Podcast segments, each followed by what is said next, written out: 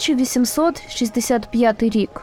У Лондоні стається велика для медичної спільноти втрата. Помирає відомий хірург, справжній талант, доктор Джеймс Беррі. Йому вже за 70, він самотній, відлюдькувати трудоголік, працює до останнього подиху. Передсмертне бажання лікаря всіх приголомшує. Він вимагає, щоб після смерті з ним не проводили жодних належних процедур. Не лише не робили б ростин та навіть не роздягали б, а просто поховали в тому одязі, в якому він помре. Ця заборона буде порушена служницею. Зрештою, у пана лікаря ніколи не було сім'ї, і хтось повинен про нього подбати, вирішує жінка, і роздягає небіжчика для миття. Те, що вона побачила, шокувало. Вона негайно вирушає із сенсаційною інформацією до журналістів. Служниця стверджує, відомий і поважний доктор медичних наук насправді жінка. Це скандал. Можливо, в той момент цю справу могли розплутати остаточно, але втручається британська армія, адже довгі десятиліття Беррі був військовим хірургом. І на наступні 100 років всі документи про лікаря стають секретними. Але інформація, вже поширена журналістами, розлітається країною. Колишні товариші по службі доктора, з якими він разом пройшов кілька воєн, знизують плечима. Так він був відомий тим, що ніколи і ні при кому не переодягався. За будь-якої погоди ходив в одному й тому ж пальті. Його тонка статура і гладенькі щоки не викликали особливих питань, тим більше, що доктор був вкрай буйної вдачі, скандалив, влаштовував дуелі, загалом поводився не надто жіночно.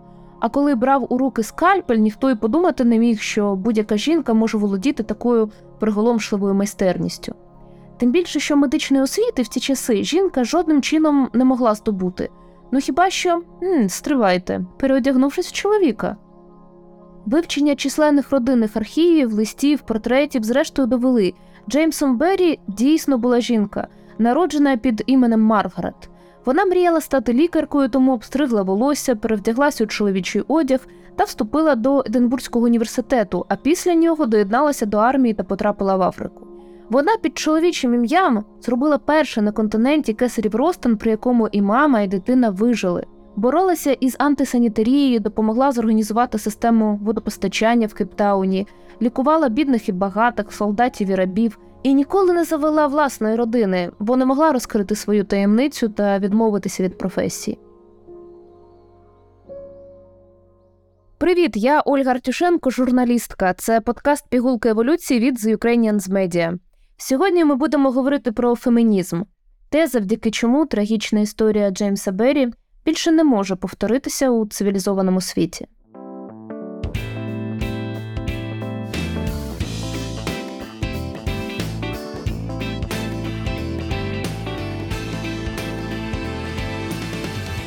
Фемінізм на часі. Власне, про це я й говоритиму з вами наступні півгодини.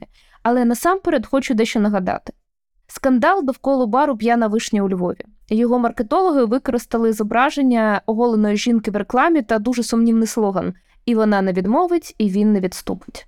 Інтерв'ю Єво Бобула, де співак узагальнено оцінював жінок, зокрема їхню меркантильність. Відео від івано-франківського блогера з дівчатами, що зазнали сексуального насильства. Зрештою, задяті суперечки навколо того, що ж таке 8 березня. Це все, напевно, приносила вам інформаційна хвиля соцмереж в останні місяці. І всі ці новини мають дещо спільне. Вони про жінок, їхні права та гідність, тому про фемінізм. Фемінізм на часі. Коли я тільки почала думати про те, що таке фемінізм для мене, то насамперед зрозуміла, що мені дуже пощастило. Я виросла в такій родині, де не було жодного домострою ані у моїх дідусів і бабусь, ані у батьків. Я уявити не можу, щоб мій тато міг сказати, що сексистське, тим більше моїй мамі. Мені здається, мене виховали феміністкою, навіть не кажучи власне про фемінізм. Це було як щось самоочевидне. Але фемінізм на часі, і для мене також. Бо що більше я стикалася з навколишнім світом, то більше розуміла, що там щось коїться. Ну, пригадайте, ви теж це бачили, чули, читали, коли феміністка, фемка це образа, коли суспільство намагається розказати, якою має бути жінка, при цьому вказівки суперечують одна одній, але то таке. Головне, виявляється, жінка постійно комусь щось винна і рідко коли права, особливо якщо припустилася бодай якої помилки. Сьогодні ми будемо говорити про фемінізм, і ця розповідь не лише для жінок, бо я розкажу про те, чим фемінізм корисний для чоловіків, про те, як розказати про фемінізм дітям, і про те, чому нам усім варто підтримувати фемінізм, якщо ми хочемо жити добре. Звідки взявся фемінізм? Ну, як і будь-які рухи за права людей, фемінізм взявся з відсутності цих прав, тобто з несправедливості. Тисячоліттями одні люди пригнічували інших. Приниження це дуже стара забавка, і в цій грі на виживання достатньо бути просто трохи інакшим.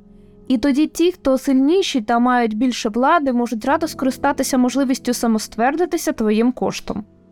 Людей принижували за соціальним та майновим статусом, расою, національністю, віросповіданням і за статтю. Влада, гроші, ресурси, вибір це все мали лише чоловіки протягом довгих століть тотального патріархату. Але перемотаємо плівку на ту частину, коли в жінках незадоволення їхнім становищем зміцніло настільки, що це стало тригером змін. Будь-який абсцес рано чи пізно вибухає. Принижені люди не можуть нескінченно терпіти утиски і бути лише об'єктом у руках інших людей. І ці вибухи почалися один за одним: французька революція, боротьба проти рабства і фемінізм на тлі цього. Фемінізм, який тоді ще не мав навіть такої назви, почався як не надто масовий, але впевнений рух на початку 19 століття. Головно в США та Великій Британії, але і в інших країнах Європи також що на той час об'єднувало жінок усіх цих країн. Роль кожної з них була визначена від народження. До речі, народження дівчинки в родині взагалі не було святом, бо працівником, спадкоємцем, господарем міг бути лише хлопчик. Здобути освіту, зробити хоч якусь кар'єру, обрати чоловіка, роботу, займатися політикою та навіть голосувати жінки не могли. А ще у більшості країн жінки не могли отримати спадщину, Тобто у всіх цих мільйонів жінок не було жодного власного джерела грошей та заробітку. Це ж і причина того, що жінка була змушена обов'язково вийти заміж, тобто стати додатком до свого чоловіка, який ці всі права мав. А далі вже ну як пощастить. Жінка ви чи чоловік, просто зараз згадайте будь-якого свого родича чоловічої статі, який користується вашою найменшою повагою. І уявіть собі, що саме ця людина ухвалює всі рішення, які пов'язані з вами, а без нього ви не маєте права на жодні дії. Тож не варто думати, що чоловіки завжди ухвалювали розумні та адекватні рішення, розпоряджаючись чужими долями. Будь-якої миті жінка могла опинитися на вулиці без грошей, власності, можливості працювати, ну і взагалі вижити.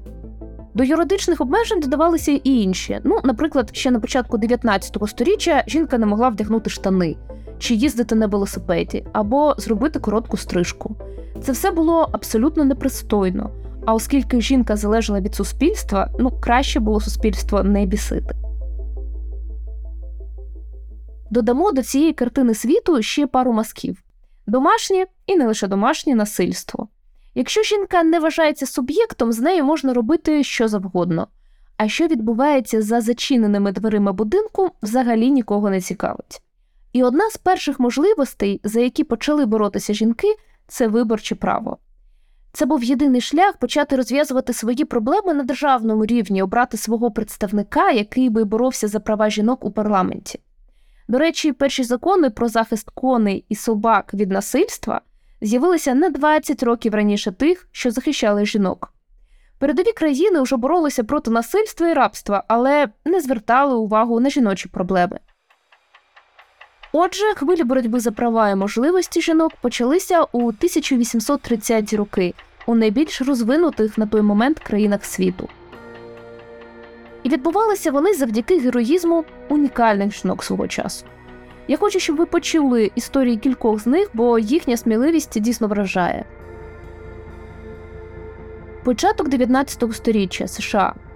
Соджернер Труд була темношкірою рабинею. У 9 років її худеньку налякану дівчинку продали власнику на додачу до отари овець. Господар бив її та гвалтував, а коли дівчина закохалася у раба, того вбили. Коли їй було 29, рабство у її штаті скасували.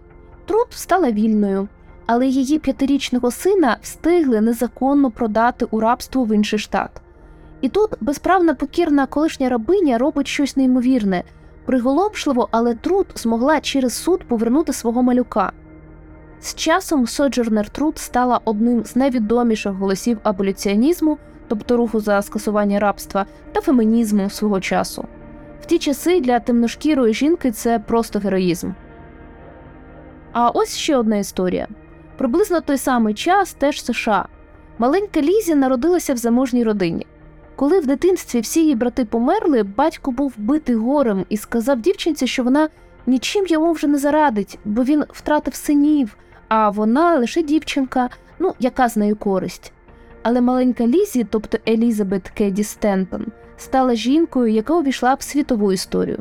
Вона дуже добре вчилась і навіть вмовила батька дозволити їй поїхати до першого тодішнього навчального закладу для жінок семінарії в штаті Нью-Йорк. Згодом пані Стентон стала громадською діячкою. Вона сміливо заявила, що противники рабства лицеміри, якщо вони не помічають, наскільки схоже з рабським становище їхніх матерів, дружин, сестер. Вона боролася за надання права голосу не лише темношкірим чоловікам, а й геть усім, і жінкам теж. Елізабет Кеді Стентон померла у жовтні 1902 року. Вона не дожила 18 років до того, за що боролася все своє життя. Бо у 1920 році в США жінки нарешті, вперше в історії, вибрали право голосувати. У Великобританії це сталося у 1928 році. Але, наприклад, Конвенцію ООН про ліквідацію всіх форм дискримінації щодо жінок було ухвалено лише увага у 1979 році. Тобто це відстоювання своїх базових прав тривало десятиліттями і досі не завершилося абсолютним успіхом. Але про це ми ще поговоримо.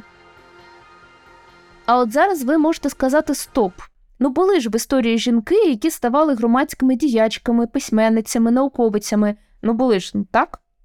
Були. Їх було мало, і, власне, саме тому ми можемо їх всіх перерахувати. Це були переважно жінки із вищих верств суспільства. Але водночас письменниці, аби мати шанс друкуватися, брали чоловічі псевдоніми. Так робили сестри Бронте, Джордж Еліот і Джордж Санд, письменниці, що досі відомі не під своїми справжніми іменами, а під цими чоловічими. Займатися медициною, наукою жінкам було фактично неможливо. Марія Складовська Кюрі не здобула вищої освіти, бо у Варшаві кінця 19 століття не брали жінок в університети. Можна було поїхати до Британії або Швейцарії, де поодинокі університети вже відкрилися для жінок, але це було недоступно Кюрі, як і мільйонам інших жінок. Кюрі займалася самоосвітою і домоглася своєї мети. Згадайте ще раз історію, з якої ми почали ірландки Маргарет, яка все життя прожила, переховуючись під чужою чоловічою особою, аби мати змогу займатися медициною. Просто уявіть, наскільки іншим міг би бути світ, якби доступ до освіти у той час був би рівним, і приймали б на навчання не за ознакою статі, а за здібностями. А що ж в цей час було з боротьбою за права жінок в Україні? В Україні все почалося дещо пізніше, і зовсім не тому, що жінки були щасливішими і вільними. Ну ні, це радше той випадок, коли у людини настільки мало можливостей, що і можливості почати громадську діяльність немає. Отже, 19 століття. Сучасна Україна поки що це частина двох імперій австро-угорської та російської.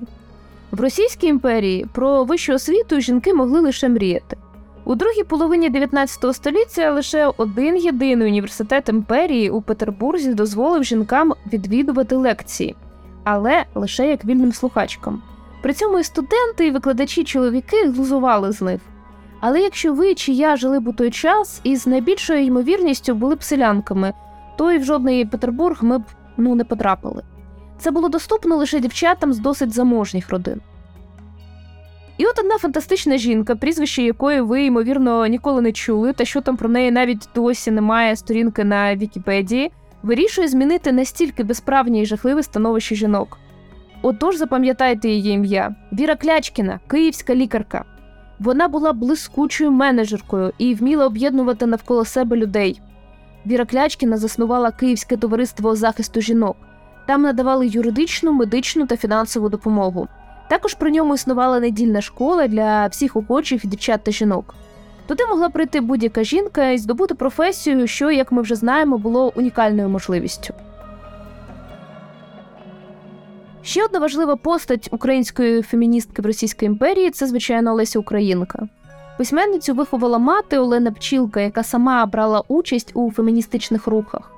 Леся Українка це наш сміливий голос вільної жінки, яка на противагу більшості своїх земляків жила поза гендерними стереотипами.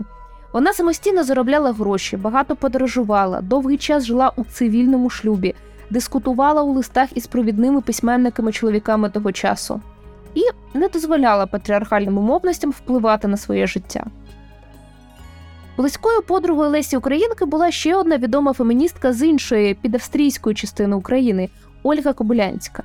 Вона народилася у досить знаній родині, але освіту і вона, і її сестра здобули лише початкову по чотири класи. Водночас п'ятеро її братів здобули ґрунтовну освіту у хороших закладах. Продовжувати навчатися Кобилянська вирішує самостійно, зокрема з допомогою книг. Водночас на неї надзвичайно вплинули приятельки. Це були найвидатніші жінки того часу, наприклад, Софія Окуневська, перша жінка-лікар західноукраїнського регіону. Окуневська вивчилася у Швейцарії і приїхала лікувати людей в Україні. А ще Августа Кохановська, перша жінка-художниця на Буковині. І Наталя Кобринська, лідерка жіночого руху на Галичині, письменниця та журналістка. Кобринська була громадською активісткою, вона захищала права селян і право жінок навчатися у школах та університетах. Подруги стануть героїнями творів Кобилянської, і у такий спосіб вона буде нести читачам їхні погляди, їхні образи жінок, що готові відстоювати своє право жити так, як вони хочуть. Окей, то що вдалося феміністкам?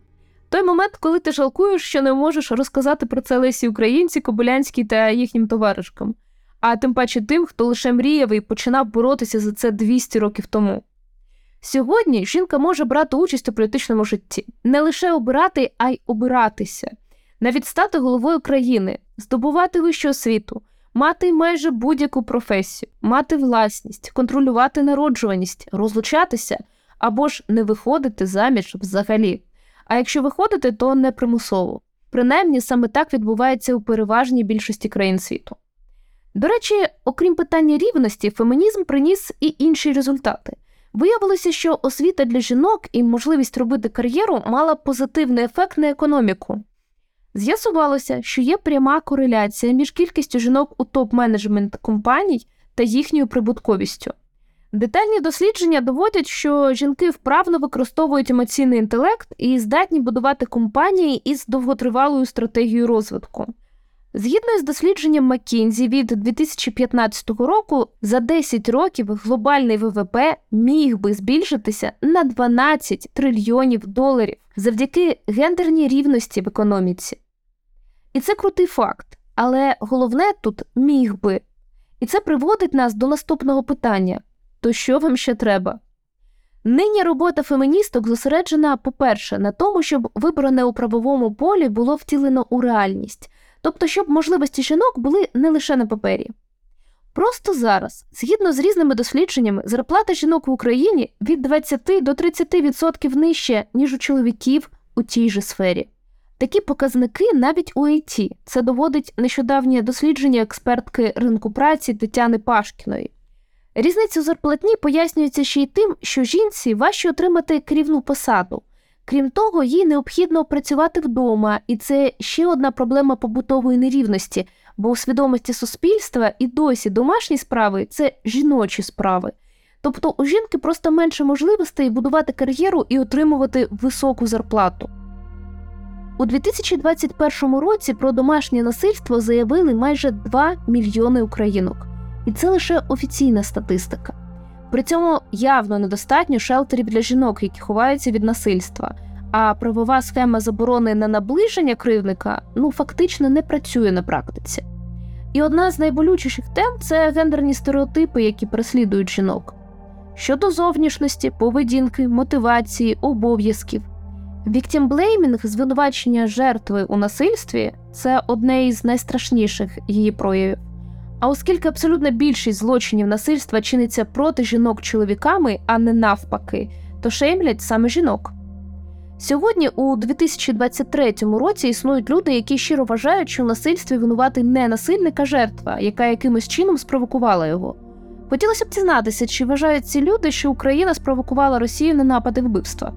Але такого дослідження, на жаль, не існує, бо аналогія достатньо точна. Досі чоловік після розлучення це знову наречений, а жінка кинута. А ще, якщо із причепом у вигляді дітей, то кому вона потрібна? Жінка зосереджена на роботі кар'єристка, на дітях квочка, на стосунках утриманка. Незаміжні у 40 ну все це швах. І якщо ви ні разу не стикалися з таким світобаченням і навіть не чули його, можу вас лише привітати з тим, що у вашій бульбашці все добре. А потім пораджу зайти на численні тематичні форуми і дізнатися страшну правду про стереотипи в головах людей. Отже, нам всім дійсно не вистачає справжньої, а не декларованої рівності у можливостях. Сказати, що феміністки зараз не потрібні, це як сказати, а навіщо нам географи, адже всі географічні відкриття вже зроблені, або а навіщо нам юристи, адже в країні є конституції і закони. Нам усім потрібно побороти домашнє насильство, сформувати культуру згоди, домогтися однакової оплати праці та балансу між роботою та домашніми справами, підтримувати жінок-лідерок. І тепер кілька питань, які можна почути від людей, для яких фемінізм це все ще лайливе образливе слово. Це не лише чоловіки, до речі. Впевнена, деякі з цих запитань ви чули не раз. Отож, чоловіки та жінки влаштовані по-різному. Вони біологічно нерівні. Як їх урівнювати одне з одним? Так, саме так. Але додам, всі люди світу, а не лише дві статі, влаштовані по різному. Наприклад, люди з інвалідністю, люди похилого віку, діти. Дехто з нас можуть віджимати сотню кіло від грудей, а хтось не підійметься сходами без допомоги. Хтось найкращий снайпер країни, а хтось страждає від жахливої короткозорості, але водночас є геніальним математиком. Ми фізично різні, всі. Але це не є причина когось із нас обмежувати у правах за принципом якості зору чи кількості кінцівок, і тим паче за набором геніталій.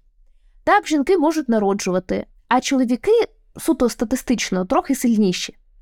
Але не всі чоловіки культуристи, і не всі жінки справді мають змогу народити принаймні одну дитину. А найголовніше, соціологи довели, фізіологія не впливає на соціальну поведінку людини, якщо у неї немає психіатричних розладів. Ані геніталії, ані гормони не керують людиною, примушуючи її до певних вчинків. Набагато більший вплив має соціум, умови буття. Якщо чоловік виріс у суспільстві, де звикли пити вино з черепа ворога, саме це пояснить риси його поведінки, а не те, що у нього є пеніс. Офтоп, згадаємо, скільки чоловіків зараз повертаються з фронту з важкими пораненнями, ампутаціями, які безсумнівно дещо обмежують їхню фізичну силу та стійкість. Я сподіваюся, що нікому не може спасти на думку, що ці чоловіки не є достатньо чоловіками через фізичні відмінності. Саме це про рівність та справедливість до всіх членів суспільства і те, до чого ми всі, сподіваюся, прагнемо. Ще одне запитання, яке тривожить багатьох чи загрожує фемінізм чоловікам? Розберімося. Якщо ви бачите жінку, яка ненавидить чоловіків, вважає їх нижчими істотами, а її висловлювання це явний сексизм, це не означає, що вона феміністка. Бо фемінізм це антонім до сексизму, тобто обмеженню прав людини за статтю, будь-якою статтю. Феміністки, повторимо ще раз, не хочуть бути вищими за чоловіків, вони хочуть бути рівними з ними у своїх можливостях та правах. Вони хочуть здорового партнерства на основі гармонії та угод, а не на придушенні одне одного. Тобто фемінізм не просто не загрожує чоловікам, а навпаки. Чим це добре для чоловіків? Довгі роки чоловіки також потерпали від стереотипів. Чоловік повинен вбивати мамонтів, чоловік повинен розв'язувати питання агресивно, чоловік не повинен виглядати надто добре, щоб ніхто не запідозрив, що він гей. Чоловік не повинен плакати та показувати своїх почуттів. Додайте сюди ще сотню пунктів, що повинен і не повинен справжній чоловік. Є ще одне унікальне явище. За Радянського Союзу розвинувся культ тюремної культури. Лише за часів Сталіна по всьому СРСР сиділи майже 4 мільйони людей. Колишні в'язні часто несли у цивільне мирне суспільство дуже специфічне світобачення, яке включало норми чоловічої поведінки. З дитинства ці цінні знання можна було почерпнути від родичів чи у дворі, чи від родичів друзів. Словом, на жаль, це вплинуло на бачення мужності в країнах пост СРСР. І я навіть не хочу згадувати про субкультуру пікаперів, яка ділить чоловіків на альфа-самців, бета, гама тощо. Це те, проти чого також виступає фемінізм, проти будь-якого сексизму. Феміністка підтримує чоловіка висловлювати свої почуття, обирати будь-яку роботу, навіть якщо вона вважається не дуже чоловічою, виглядати будь-яким чином і не псувати собі життя патріархальними стереотипами. Ще одне питання до феміністок, яке особисто я не раз чула. Якщо ролі зміняться, то людство вимре, чоловіки не будуть мужніми, а жінки не будуть народжувати. Відповідаємо: велике досягнення фемінізму у тому, що жінка не зобов'язана виходити заміж, аби не вмерти з голоду. Але тут є хороші новини і для чоловіків. Завдяки суттєвій зміні методів виробництва сьогодні людина не потребує партнера для виживання. І це чудово, бо люди можуть створювати сім'ї через кохання та взаємоповагу. Те ж саме і про дітей. Багато років жінки не могли контролювати народжуваність. Таких засобів ну просто не було. Зате було сексуальне насильство, зокрема у сім'ях. Сьогодні жінка може народжувати бажаних дітей і приділяти їм належну увагу. Тож є феміністки, які не хочуть заміж, є феміністки child-free, а є ті, хто хоче заміж і багатько дітей. Пам'ятаєте, фемінізм це про свободу вибору. А на народжуваність впливає не фемінізм, а соціальні гарантії для громадян. Люди набагато охочіше народжують, коли впевнені, що зможуть прогодувати дитину, мати педіатра, влаштовувати дитину у садок тощо. Такою ілюстративною країною є Франція, де на кожну жінку припадає майже дві дитини. Це найвищий показник у ЄС. Якщо ви вважаєте, що у цій країні більше народжують мігрантки, то ні, це міф і неправда, тому що різниці між кількістю дітей у родинах різних національностей немає. Але що ж є? Дружня до материнства система це фінансова підтримка, пільги для батьків та інфраструктура догляду за дітьми. Наприклад, для дошкільнят є можливість наняти няню безкоштовно, бо на це є держсубсидії. Дуже багато дитячих садочків одразу на підприємствах, що дуже зручно. А якщо мама хоче виховувати дитину самостійно, залишаючись у декреті, і тут є численні види матеріальної підтримки. При цьому фемінізм у Франції можна назвати просунутим. Індекс нерівності гендерів у цій країні один з найнижчих у світі. Щодо мужності, я думаю, ми всі розуміємо, що чоловіки, позбавлені стереотипів про брутальність, не перестануть бути чоловіками, а навпаки, зможуть краще виховати своїх дітей та онуків, приділяючи їм достатньо уваги і любові. Тож не біймося, людство не вимре або вимре, але точно не через фемінізм. Якщо фемінізм, як ми вже сподіваюсь, переконалися, дуже важливий для нас усіх як спосіб мислення, то вчити йому треба з маличку. Як розповісти своїй дитині, що ж таке фемінізм? Скажіть, що фемінізм це не лайливе слово і не образа, як хибно вважають деякі люди. Фемінізм це про повагу та про свободу, про можливість для дівчаток і для хлопчиків, до речі, бути такими, якими вони хочуть, грати в ляльки чи в машинки, носити рожевий одяг чи косухи, вишивати чи займатися боксом, стати вчителем чи вчителькою, чи полетіти в космос. Поясніть, що так було не завжди, і колись дівчинка не могла вирішувати нічого сама. Але завдяки століттям боротьби феміністок тепер дівчинка може сама керувати своїм життям. Але є ще багато причин, які змушують дівчат продовжувати поліпшувати світ, аби у ньому ніхто не почувався погано через свою стать. Якщо ви кажете про фемінізм дівчинці, то скажіть, що феміністки завжди будуть на її боці. Як вона хоче виглядати, чим займатися, як будувати свої відносини. Є такий чудовий термін феміністок сестринство. Це про дружбу та солідарність дівчаток, взаєморозуміння та захист. Якщо ви розмовляєте про фемінізм з хлопчиком, скажіть, що фемінізм це не утиск чоловіків, а можливість для дівчаток втілювати свої мрії на рівні з хлопчиками. І що завдяки феміністкам і чоловіки також можуть бути самі собою і проявляти себе так, як їм подобається. Чим зараз займаються українські феміністки? Одразу скажу, що в Україні немає якоїсь однієї феміністичної організації, подібної до політичної партії, і це нормально, бо є багато різних громадських організацій, ініціатив, яких об'єднують одні ідеї, але займаються вони різними речами. Асортимент напрямків величезний, правовий захист жінок, які постраждали від насильства, гранти для жінок-лідерок, підприємниць, фермерок і так далі. Просування концепції статевого виховання у школах, боротьба з акушерським насиллям у пологових будинках та проблеми доступу до гінекології взагалі, видавництво книг, які допомагають розібратися у темі, тренінги для освітян. Хто ж все це щодня втілює у життя? Дуже незручно когось забути і не назвати, але серед найбільш помітних це Ластрада Україна, гендерний центр Крона, центр жіночої перспективи, жіночий ветеранський рух, кризові центри Горіховий дім та місто добра. Працює суто жіноче видавництво Creative Women Publishing. А у Харкові створено унікальний музей жіночої та гендерної історії. А вже ж велика війна з Росією додала напрямків діяльності. Так, наприклад, феміністична майстерня почала працювати над створенням прихистків для жінок з дітьми, над психологічною підтримкою, програмою безплатних нянь для внутрішньопереміщених жінок з дітьми. Є і рухи українських захисниць, наприклад, жіночий ветеранський рух, спільнота, що об'єднує жінок з реальним військовим досвідом. Невидимий батальйон це адвокаційний правозахисний громадський проєкт про українських військовослужбовиць. І навіть аналітична ідеологічна робота під час війни тепер має ще важливіше значення. Так, проект Жінки України залучені, спроможні, незламні не лише допомагає жінкам постраждалим від війни, а й працює над діалогом із західними феміністками, аби пояснити їм, що таке сьогодні жінка на війні. А насамкінець я хочу сказати дещо дуже важливе: в Україні по сусідству поки що є одна величезна країна. Ви знаєте про неї, це Росія. Останні роки на державному, на законотворчому рівні Росія робила все, аби позбавити людей і жінок, зокрема, прав. Там було декриміналізоване домашнє насильство. Просто зараз обговорюють норму про заборону абортів. Сексуальна освіта вважається чимось непристойним, а ЛГБТ-спільноту вже буквально переслідують. Цими скрепами сьогодні прошита вся російська ідеологія, телебачення, газети, промови політиків.